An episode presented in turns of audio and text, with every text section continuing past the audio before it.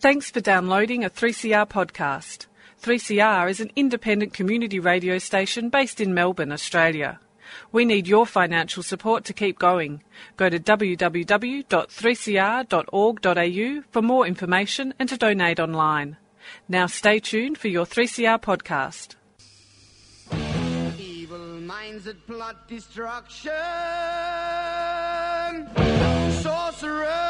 Death's construction. In the fields of bodies burning. As the war machine keeps turning. Death and hatred to mankind. Poisoning their brainwashed. Welcome to the Anarchist World this week, broadcast across Australia on the National Community Radio Satellite. Listen to the Anarchist World this week, Australia's sacred cow slaughterhouse. Listen to analysis of local, national, international events.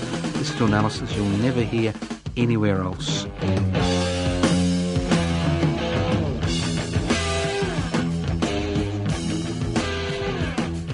Here we are, the Anarchist World this week. We're back. That's right, we're back. Don't be afraid. There's a lot of things to be afraid of, but not the anarchist world this week. We wonder what anarchy is all about.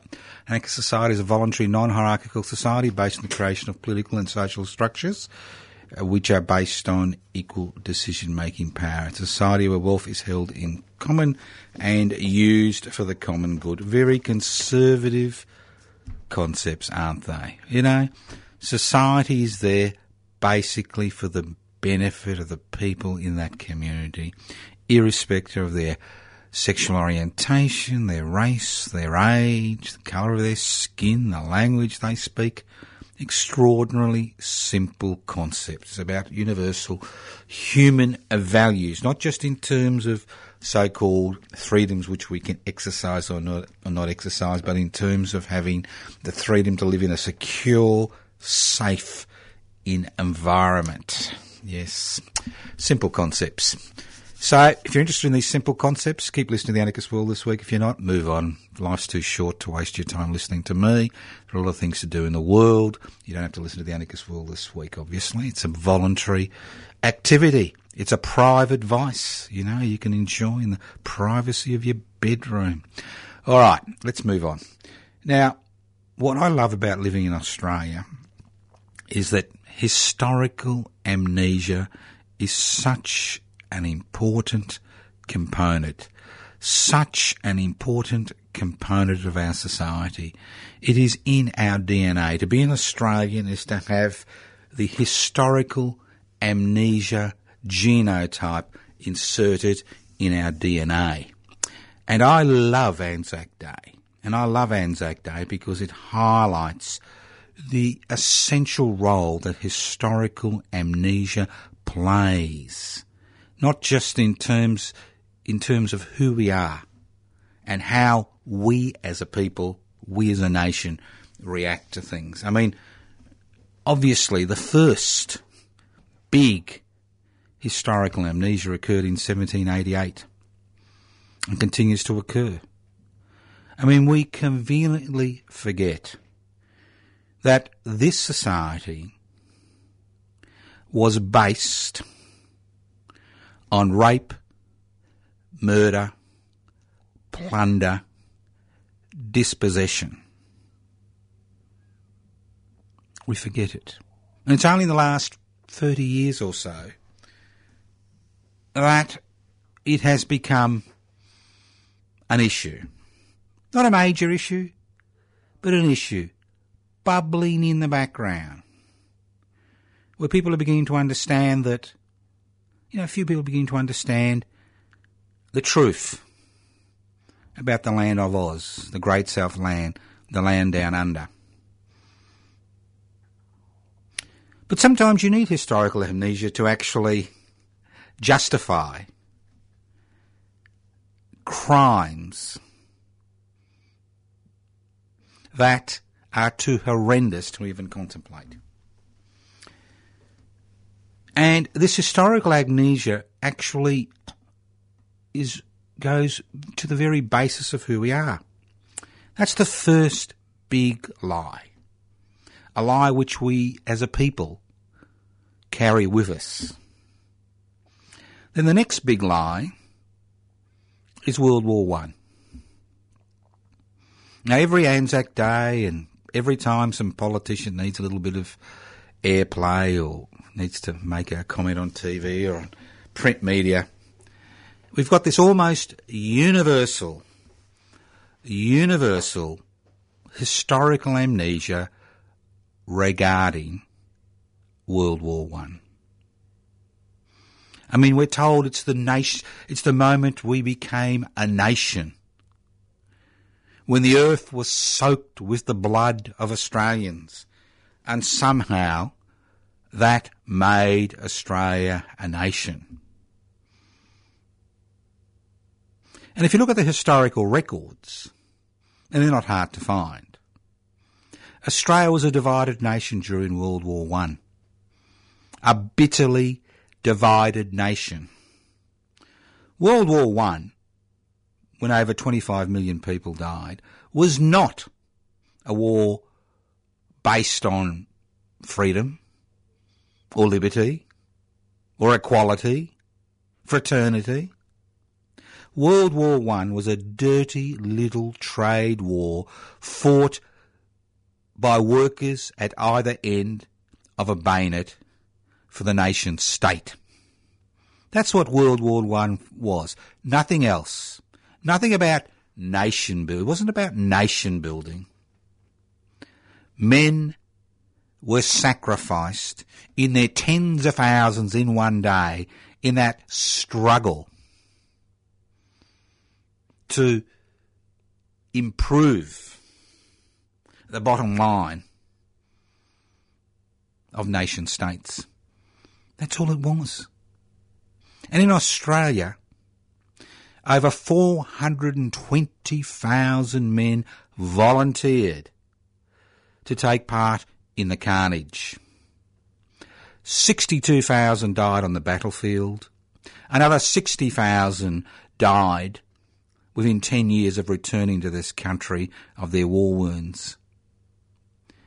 And countless countless personal atrocities occurred and familial atrocities occurred because of the damage which was inflicted on human beings during World War One, who came back to this nation and were expected to pick up the pick and shovel.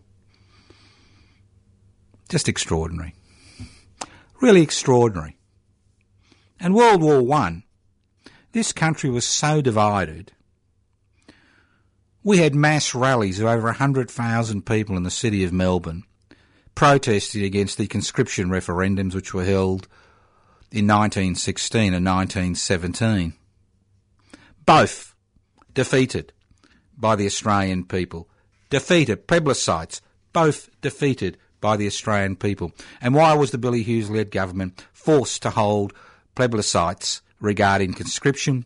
Because there was so much resistance in the streets of this country that he feared an all out strike and civil war.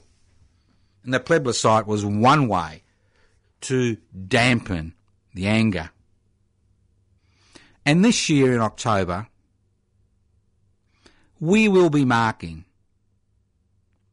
the 100th anniversary of what is arguably the most, one of the most important days in the history of this nation. And that's when Australians stood up and said, enough is enough. We will not allow our sons to be slaughtered on the European killing fields for the glory of God, King and country. We will not allow it. No one else will mark that day, but we will mark that day. For if it wasn't for the anti-conscription movement, which consisted of a ragtag army of, you know, trade unionists, radical activists, anarchists, members of the industrial workers of the world, church groups. It's no exaggeration to say that another 60,000 young Australian men would have been sacrificed on the European European killing fields for the glory of God, King and country. So historical amnesia continues to play a central role in our society because it is important to those who exert authority, those who wield power, to create myths that have nothing to do with reality, which ultimately, ultimately bind the Australian people to them. And that's what this myth making is about. It's not some historical reminiscences.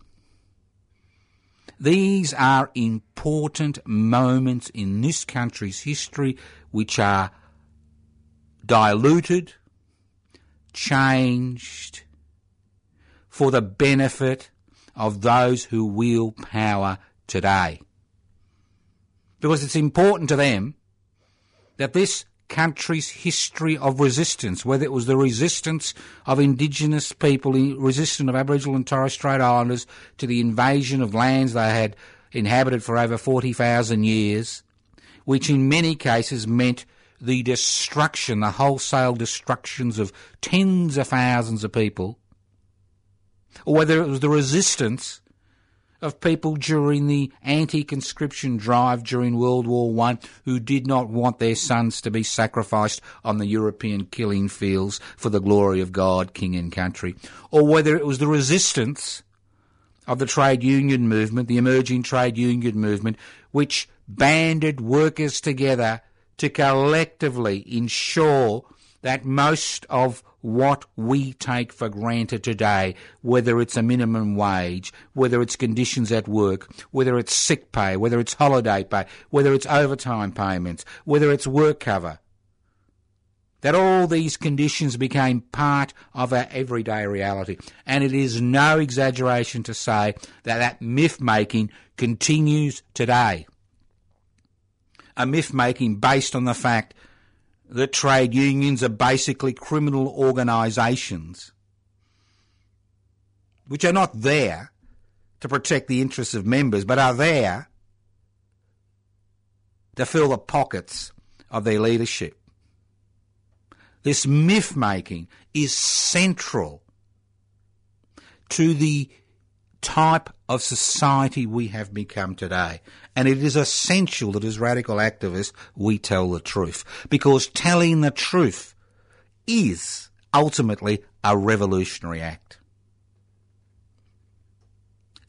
You know, what our eyes and our ears and our mouths tell us is reality. That's the reality we need to speak about. The reality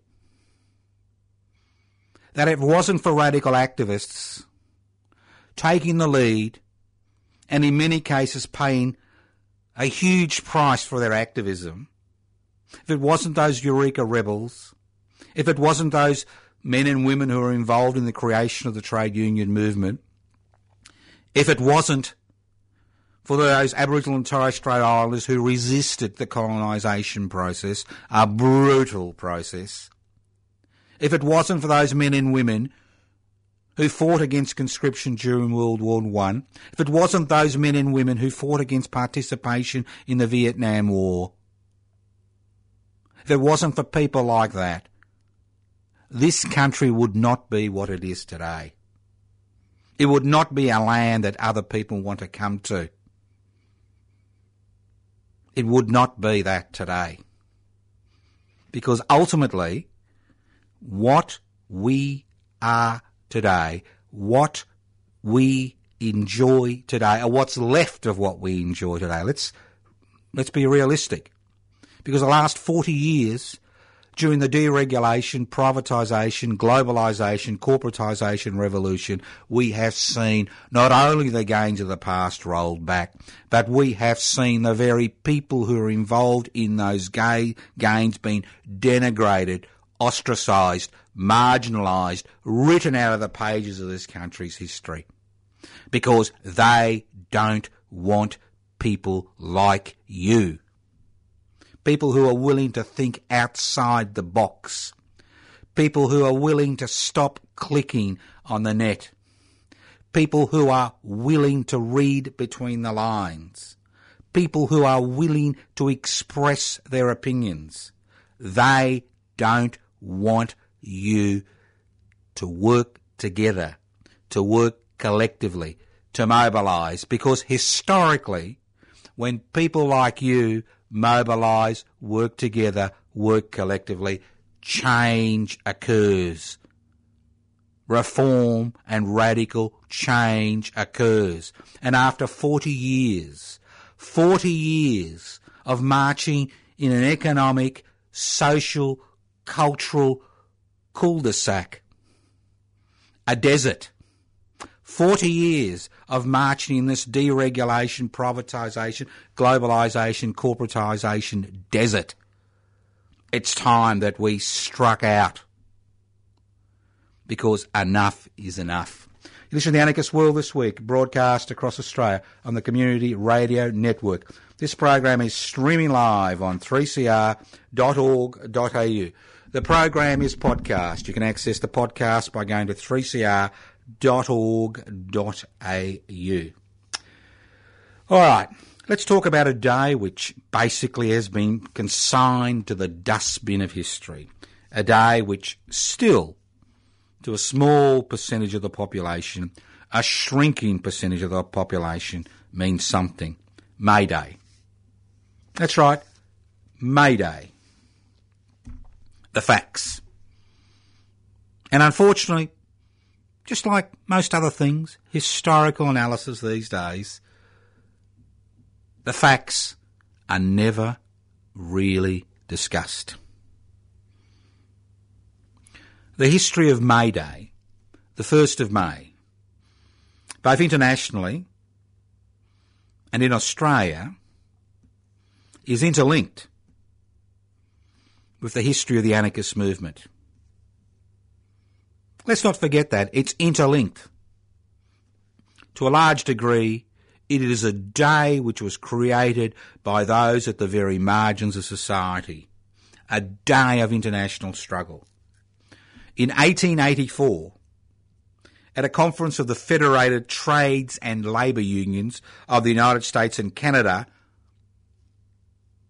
which was held in the United States, the conference of the delegates, the delegates at the conference decided to launch an intensive campaign for an eight hour working day that would accumulate in widespread struggles on the 1st of May 1886.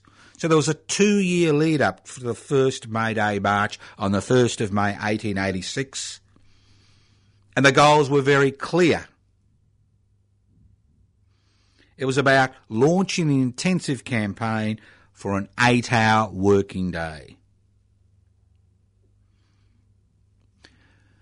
Demonstrations were held across the United States and Canada on the 1st of May 1886. In Chicago, just one city, over 30,000 workers went on strike, and over 80,000 took part in demonstrations to mark the struggle for the eight hour day. Two days later, on the 3rd of May, striking workers met outside the McCormick Harvesting Machinery Company. Chicago police and private investigators from Pinkerton fired on the workers, killing four and wounding many others. Chicago anarchists organised a protest meeting at Haymarket Square for the next evening. The rally was non-violent. As the rally was breaking up, police charged the demonstrators. And we're talking about a few hundred demonstrators and hundreds of police. Someone threw a bomb at the police lines, killing one police officer. The police panicked, firing indiscriminately into the crowd and at each other. Seven police and four demonstrators were killed, and over 100 police and demonstrators were wounded. eight prominent Chicago anarchists were rounded up and charged with conspiracy to commit murder, although only three, Albert Parsons, August Spies, and Samuel Fielden, had spoken at the rally. All eight. And it's important we name them today, 130 years later. All eight. Albert Parsons, August Spies, Samuel Fielden, Michael Schwab, Oscar Neebe, George Engel, Adolf Fischer, and Louis Lingg were found guilty. Seven sentenced to death, and one Oscar Neebe to 15 years imprisonment. August Spies, George Engel, Adolf Fischer, and Albert Parsons were hanged on the 11th of November 1887. Louis Lingg committed suicide the night before, and Fielden's and Schwab's sentences were commuted to life in prison. All eight men were victims of the widespread hysteria whipped up by the Chicago yellow press, the gutter press. It was later proven all eight men had nothing to do with the bombing, and those executed and those imprisoned received a full pardon. And I'll say it again. It was later proven all eight men had nothing to do with the bombing, and those executed and those imprisoned received a full pardon. In Australia, on the 1st of May 1886, brothers David and William Andrade, heeding the call of the Federated Trades and Labour Unions of the United States and Canada, launched the Melbourne Anarchist Club, Australia's first anarchist organisation, launched 130 years ago today, on the 1st of May. Three years later, on the 14th of July 1889, the International Labour Conference, the Second International, decided to make the 1st of May a great day of international demonstration. An Australian delegate, John Norton from Sydney, attended the conference on behalf of the Australian trade union movement. The members of the Melbourne Anarchist Club celebrated the 1st of May 1887 and 1888 with a number of public meetings and lectures. May Day was celebrated in Victoria in the offices of Dr. William Maloney, who became the later became the radical member for the federal seat of Melbourne in 1819 and 1891. William Maloney was in Parliament for over 40 years. Those of you who think that the Greens, Mr. Adam Bandt, winning in Melbourne is something new, it's not. William Maloney held that seat for over 40 years.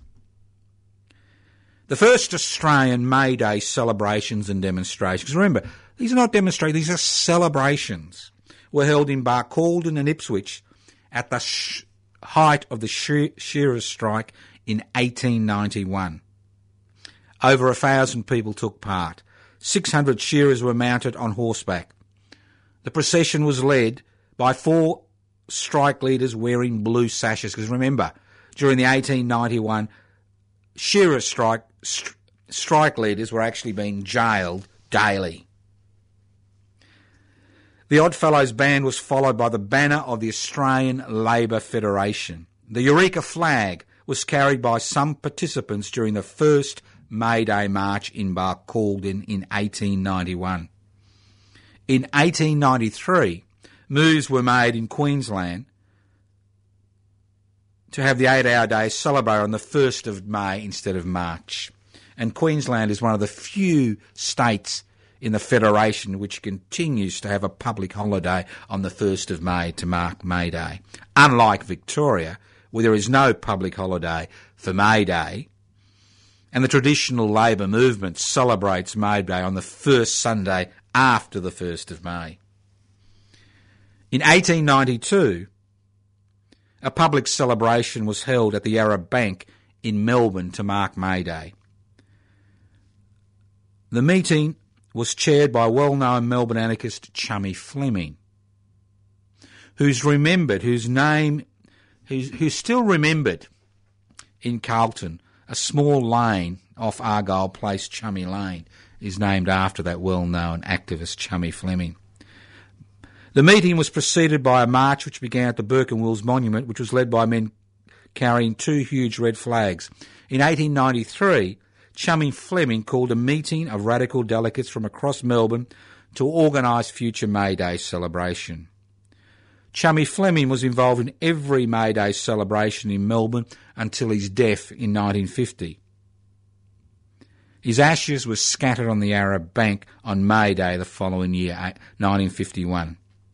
As I said before, Chummy Place in Carlton still bears his name. So every seven years, the 1st of May falls on a Sunday. And in 2006, the 1st of May falls on a Sunday. On the 100th and 30th anniversary of the foundation of the Melbourne Anarchist Club, Australia's first anarchist organisation, May Day falls on a Sunday. We traditionally celebrate May Day on the 1st of May. We normally don't participate in the May Day celebrations on the first Sunday after the 1st of May. But this year, we will celebrate together. On Sunday, the 1st of May, we encourage anarchists, reformists, radicals to assemble at 2 pm at Federation Square, corner of Flinders Street and St Kilda Road. Then at 12:30 p.m. march to Trades Hall, Victoria Street, Carlton to join the official May Day march. That's right, to join the official May Day march to mark the 130th anniversary of the Melbourne Anarchist Club, Australia's first anarchist organisation. The history of anarchism and May Day in Melbourne is intrinsically interlinked. If you want more information, go to the website, anarchistmedia.org. There's a wonderful poster up on the website which you can download and send to your friends and your enemies, highlighting what we will be doing this Sunday on the 1st of May in Melbourne to celebrate the 130th anniversary of the Australian anarchist movement. And there's a great picture of Chummy Fleming, an original picture of Chummy Fleming in the late 1890s distributing champagne. You like that? Distributing champagne to the unemployed. Because marvellous Melbourne in the 1880s became became nasty Melbourne in the 1890s when 10% of women were involved in prostitution to survive, when baby farmers, you know, uh, uh, people who looked theoretically looked after the children of uh, women involved in prostitution who basically used to smother them and bury them in the backyards of the Melbourne CBD, you know, were rife. The time when people were starving in the streets of Melbourne. The time when the unemployment struggle became so intense that the uh, state government, concerned about possible revolution, opened up the Dandenongs and provided free land to any unemployed person who would go up to the Dandenongs and clear five acres and camp on that acres to remove the unemployed from the streets of Melbourne.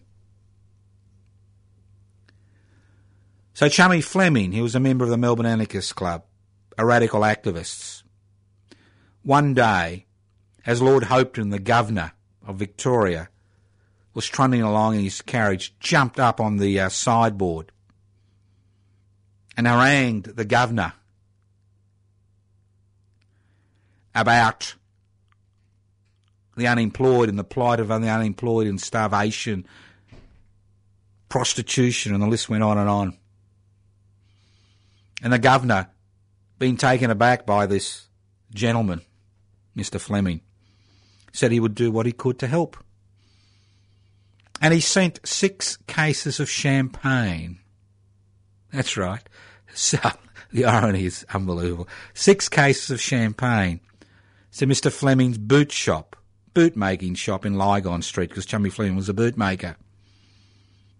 And there are pictures of thousands of people lining up to receive a bottle of champagne. There's only about 70 bottles, obviously, 70 or 80 bottles. quite an extraordinary sight. But unfortunately, Chummy Fleming wasn't as powerful as Jesus Christ, and he actually wasn't able to feed the multitudes with champagne.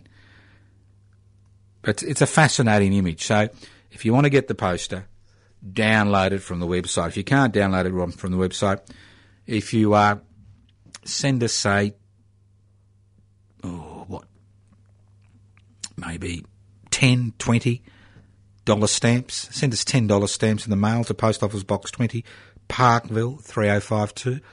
3052, Post Office Box 20, Parkville 3052, and we'll send you a post, A3 colour poster you can put up on your wall. Great. But it actually basically advertises the May Day March, which we'll be having. Assembly at 12 o'clock, Sunday the 1st of May, in uh, Federation Square. The, uh, we'll be assembling at the corner of uh, Swanston Street and St Kilda Road. Then uh, the older members will be catching a through tram down Swanston Street down to the end Swanston, where Swanston Street meets Victoria Parade. Us younger folk will be obviously marching down Swanston Street. Then we'll go up Victoria Street to uh, join the main May Day march at Trades Hall. And let's not forget that Melbourne Trades Hall, built in 1854, or commencement of building in 1854, is the longest, oldest, continually used trades hall in the world followed by the Ballarat Trade Hall, which was built, I think, in 1884. So, a great day every seven years. So, uh, join us. Now, let's move on. Let's move on to more pedestrian things, you know. We've talked about historical amnesia, the history of May Day. Let's talk about more pedestrian things like the election. Now, if you've been following the Toscano for Dunkley campaign, and it's based on the concept of making the 1% pay 1%. And if you're wondering where Dunkley is, well, the electorate of Dunkley has been a Liberal held electorate for the last 20 years, and the retiring member, Mr. Bruce Billson. It's actually in the kind of south of the Melbourne metropolitan region. It uh, incorporates the suburbs of Seaford, Frankston North, Langwarrin, Frankston, Langwarrin South, Frankston South, little bits of Baxter and Skye, Mount Eliza, and Mornington. It's a great electorate in terms of the, it's a microcosm of Australian society. You've got some of the most poorest people in the country living in the same electorate, in this 105 square kilometre electorate, as some of the richest people in the country on Oliver's Hill. People are very familiar with negative gearing, obviously. So why? Why Dunkley and why am I stay as a candidate? Look, if you're going to support me because you think I'm going to win the election, I'm not, all right? It's that simple. We are there to raise ideas which are not being raised by the major political parties. The changes in the Senate voting uh, processes, whether it's a double dissolution election or not, and most likely there will be a double dissolution election on the 2nd of July, make it impossible for micro parties and indiv- especially independents to actually get a Guernsey in the Senate unless they've got a huge profile, which is unusual for a radical activist to have, because obviously you don't want to give radical activists any oxygen, do you? So, as you know, we've been trying to form a new political party, public interest before corporate interest, not because we think, you know, it's all about parliamentary politics, but because we need to mobilise people around ideas which force the 1% to pay their way. Because those of you who are constant listeners of the program will listen to me carry on, you know, vociferously and consistently and week after week about the fact that the main reason, the very reason, there's never enough money for public education or public health or public infrastructure, and the list goes on and on, or public housing, there's never any money. Because in a budget of $400 billion, you find that the majority of that income comes from pay as you earn taxpayers. Over 300 billion comes from pay as you earn taxpayers. Because corporate Australia pays voluntary taxation. You've got great corporate citizens like Chevron paying $258 tax. You've got great corporate citizens by like Mr. Murdoch and News Corporation receiving $886 million tax refund in 2013, just conveniently just after the federal election. And when Mr. Hockey was a, now the ambassador of the United States of America was asked to comment, he said, no comment. So we need mechanisms via which to ensure the 1% pay 1%. So the Toscano for Dunkley campaign is based on the simple concept of making the 1% pay 1%. You know I've got many views on many issues. But for this election campaign, this is what the campaign is about. Because if we wish to address the growing inequalities in this country, if we wish to address the problems faced by the 33% of Australians who rely on social security benefits to survive, if we wish to address the shortcomings in the public education sector, if we wish to address the shortcomings in terms of public health services delivery to the people of this country, if we wish to address the problem of homelessness and the inability of so many Australians not to be able to purchase a roof over their head during a lifetime of work. If we wish to address the problem of the working poor, people who work their butts off 50, 60, 70 hours a week, who don't take enough pay home to meet their financial commitments. If we wish to address the problem of the exploitation of workers in this country, whether they're on 457 v- visas or not. If we wish to address the problem of diminishing return for effort in this country. If we wish to address the problems which are created by laws which legally allow corporations to pay no tax. If we wish to address the problems created by negative gearing. If we wish to address the problems which are created by governments that have criminalised trade union activists and have almost made trade union membership a criminal activity who wanted to pass legislation which would give trade unionists less rights than drug dealers. If you wish to address these issues, we need to find ways via which we can make the corporate sector cough up. Because remember, the corporate sector benefits by the fact that we have a relatively peaceful country with minimal violence in this country. Obviously, if you're the victim of violence, you know, it's different. But in terms of generally, the level of violence in this country is less than most other nation states. So if we wish to address these issues, we need to find new ways, new ways of making the 1% pay their fair share of tax. I'm not asking for an arm and a leg. We're asking for one simple thing. Make the 1% pay 1%. And we can actually increase government revenue from 450 billion to 550 billion, an increase of over 30% by introducing four simple pieces of legislation in Parliament. I'm not talking about civil war. I'm not talking about violent revolution. I'm not talking about mass street processes, protests. I'm not talking about occupations.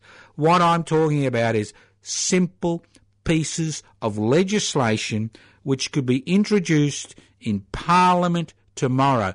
Pieces of legislation which over 70% of Australians would like to see implemented tomorrow. Pieces of legislation which our so called parliamentary representatives have no wish, no wish of implementing. And they're very simple. One, a 1% stock market turnover tax. That would raise at least $30 billion per year. 1% stock market turnover tax. 30 billion. A 1% turnover tax for companies with a yearly turnover of more than $2 million. Exclude small business and micro business. Turnover tax. of every dollar you know that they receive here, they pay a 1% tax. Simple. Not a goods and services tax, a turnover tax, which is paid by corporations and companies and individuals who have a yearly turnover of more than $2 million. $30 billion per year. A 1% financial services tax for every transaction above $50,000, excluding the family home. You could raise $40 billion per year. There's no GST on financial transactions in this country. None. And last of all, the most simple one, the removal of GST tax deductions for companies that have a yearly turnover greater than $5 million. That would raise $50 billion per year. How many Australians know that most corporations and most businesses claim the GST as a tax deduction? So I'm not saying remove the GST as a tax deduction for companies that have a that have a, a turnover greater than five million, less than five million dollars, which would include ninety to ninety-five percent of the five million small businesses in this country that are asked to compete against corporations that pay no tax or virtually no tax, who've got so much market share they can actually do loss leaders and uh, bankrupt their competition. And small businesses should be flocking to this program. See, most small businesses think their problems are because of their workers and the, you know, the wages they pay their workers and overtime payments. The problem isn't that. The problem is the fact that you can't compete as a small business with a large corporation which legally pays no tax. How can you? Irrespective of government initiatives.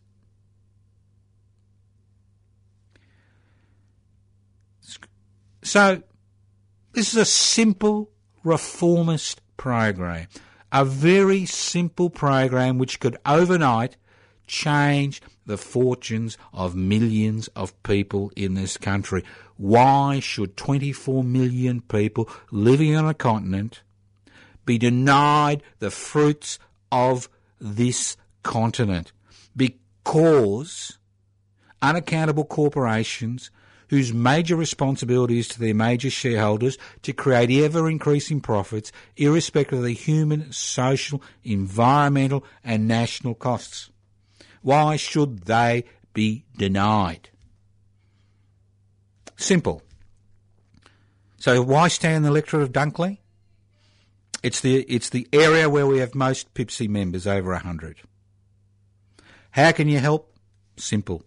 Go to the website Toscano for Dunkley. T O S C A N O, the number four, Dunkley. D U N K L E Y. Have a look at the website. Make the 1%, pay the 1%. 1%. Why stand for the electorate? What you can do to help. And the list goes on and on and on and on. If you're on the internet, don't despair. Give us a call. 0439 395 489. We'll send you out the material. You can write to us at Post Office Box 20, Parkville 3052. We can send you the material. As I said before, simple ideas, simple issues. There is no reason that one person should be homeless in a society where 24 million people, and I'll say it again, live on a continent. There should be no reason. There are fewer people on the Australian continent than there are in some large cities like Tokyo on the planet. And we seem to have all the same problems. But more importantly, nothing ever seems to change. As I said before, and I hate to use a biblical analogy, we have been wandering in the wilderness for 40 years. 40 years since the dismissal, the illegal dismissal of the Whitlam Labor government. 40 years have the major political parties been beating the deregulation drum, which in plain English means if there are laws that have been put in place to protect the interests of ordinary people, of workers, of social security beneficiaries. We remove those regulations. If regulations have been put in place to protect the environment and somehow, and somehow, this, you know, affects corporate profitability, we remove those, those regulations. So for 40 years, we have been walking in circles in the wilderness, removing regulations, making it easy for the corporate world to maximise their profits. And on every statistical indicator, the gap between those who are exploited, I don't use the haves and the have nots, because there are those who exploit and those who've been exploited, has increased. And it continues to increase every year. Then we've got privatisation. What's privatisation? Giving away at bargain basement prices assets which have been built up over decades through the taxes of Australians. And these public corporations were set up because the private sector historically in the 19th and 20th century was not able to provide those services. For example, the Commonwealth Bank was set up by the, one of the first Labor governments in the world in 1911 in this country. So that ordinary people could actually get loans to buy a home, start a business. And the irony is not lost to many Australians that it was a Labor government which privatised the Commonwealth Bank in 1886. And what does privatisation do? It not only receive, removes an income stream because if an organisation is publicly owned, the profit that is made by that organisation is ploughed back into pu- public revenue. So not only did it remove an income stream, it also removed a government guarantee on banking deposits because while the bank was owned by the state, there was a government guarantee. And then, once the Commonwealth Bank was privatised, what actually happened is the fees and charges levied by the banking cartels dramatically increased. You look at your bank statement and look at all the little fees. You know, 25% of the profits which are made by these clever banks come from fees and charges. So we've seen privatisation of almost everything which was created by the blood, sweat and tears of ordinary Australians to provide services to everyone been removed. And the latest was the, remo- the privatisation of Medibank Private, which I know only about 40% of Australians are actually able to provide private health insurance, which is subsidised to the tune of $6 billion by the taxpayer. But the privatisation of Medibank Private has demonstrated to a number of people what happens. When Medibank Private was owned by the government, its major responsibility was to its members. Now that it's a private organisation, its members are being squeezed by the organisation to maximise profits for shareholders. So privatisation, 40 years of wandering in the wilderness, privatising every date palm you find in the wilderness. And at the end of the 40 years, there's no more date palms. They're all privately owned. And you've got to pay an arm and a leg to get access to a date. And I'm not talking about an internet date. Then you've got corporatisation. It's a big word, isn't it? And that's what I love about radical politics. We always use big words which nobody understands. And that's our Achilles heel. Corporatisation. C O R P O R A T I S A T I O N. Mouthful, isn't it? Corporatisation is very simple.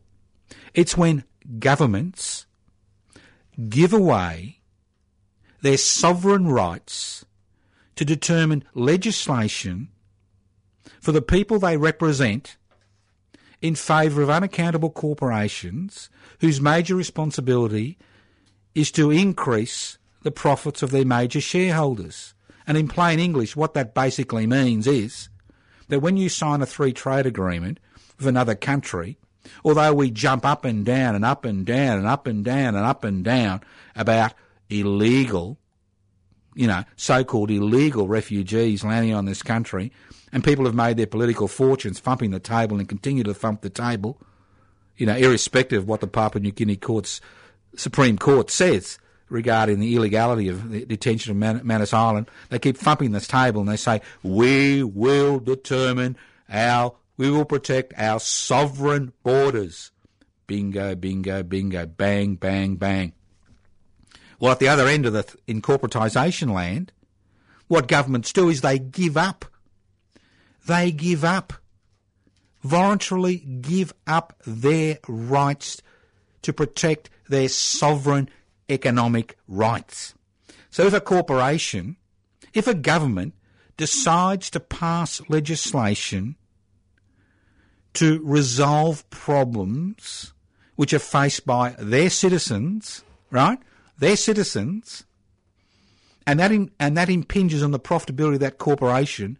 The taxpayer has to compensate the corporation. That's what corporatisation is about. And globalisation, that's when we allow foreign and locally owned corporations, not just foreign but locally owned corporations, to actually do what they like. Do what they like. Send their profits to Panama and the Cayman Islands, legally pay no tax. So we are now in a situation where in this country, real power doesn't lie in Parliament.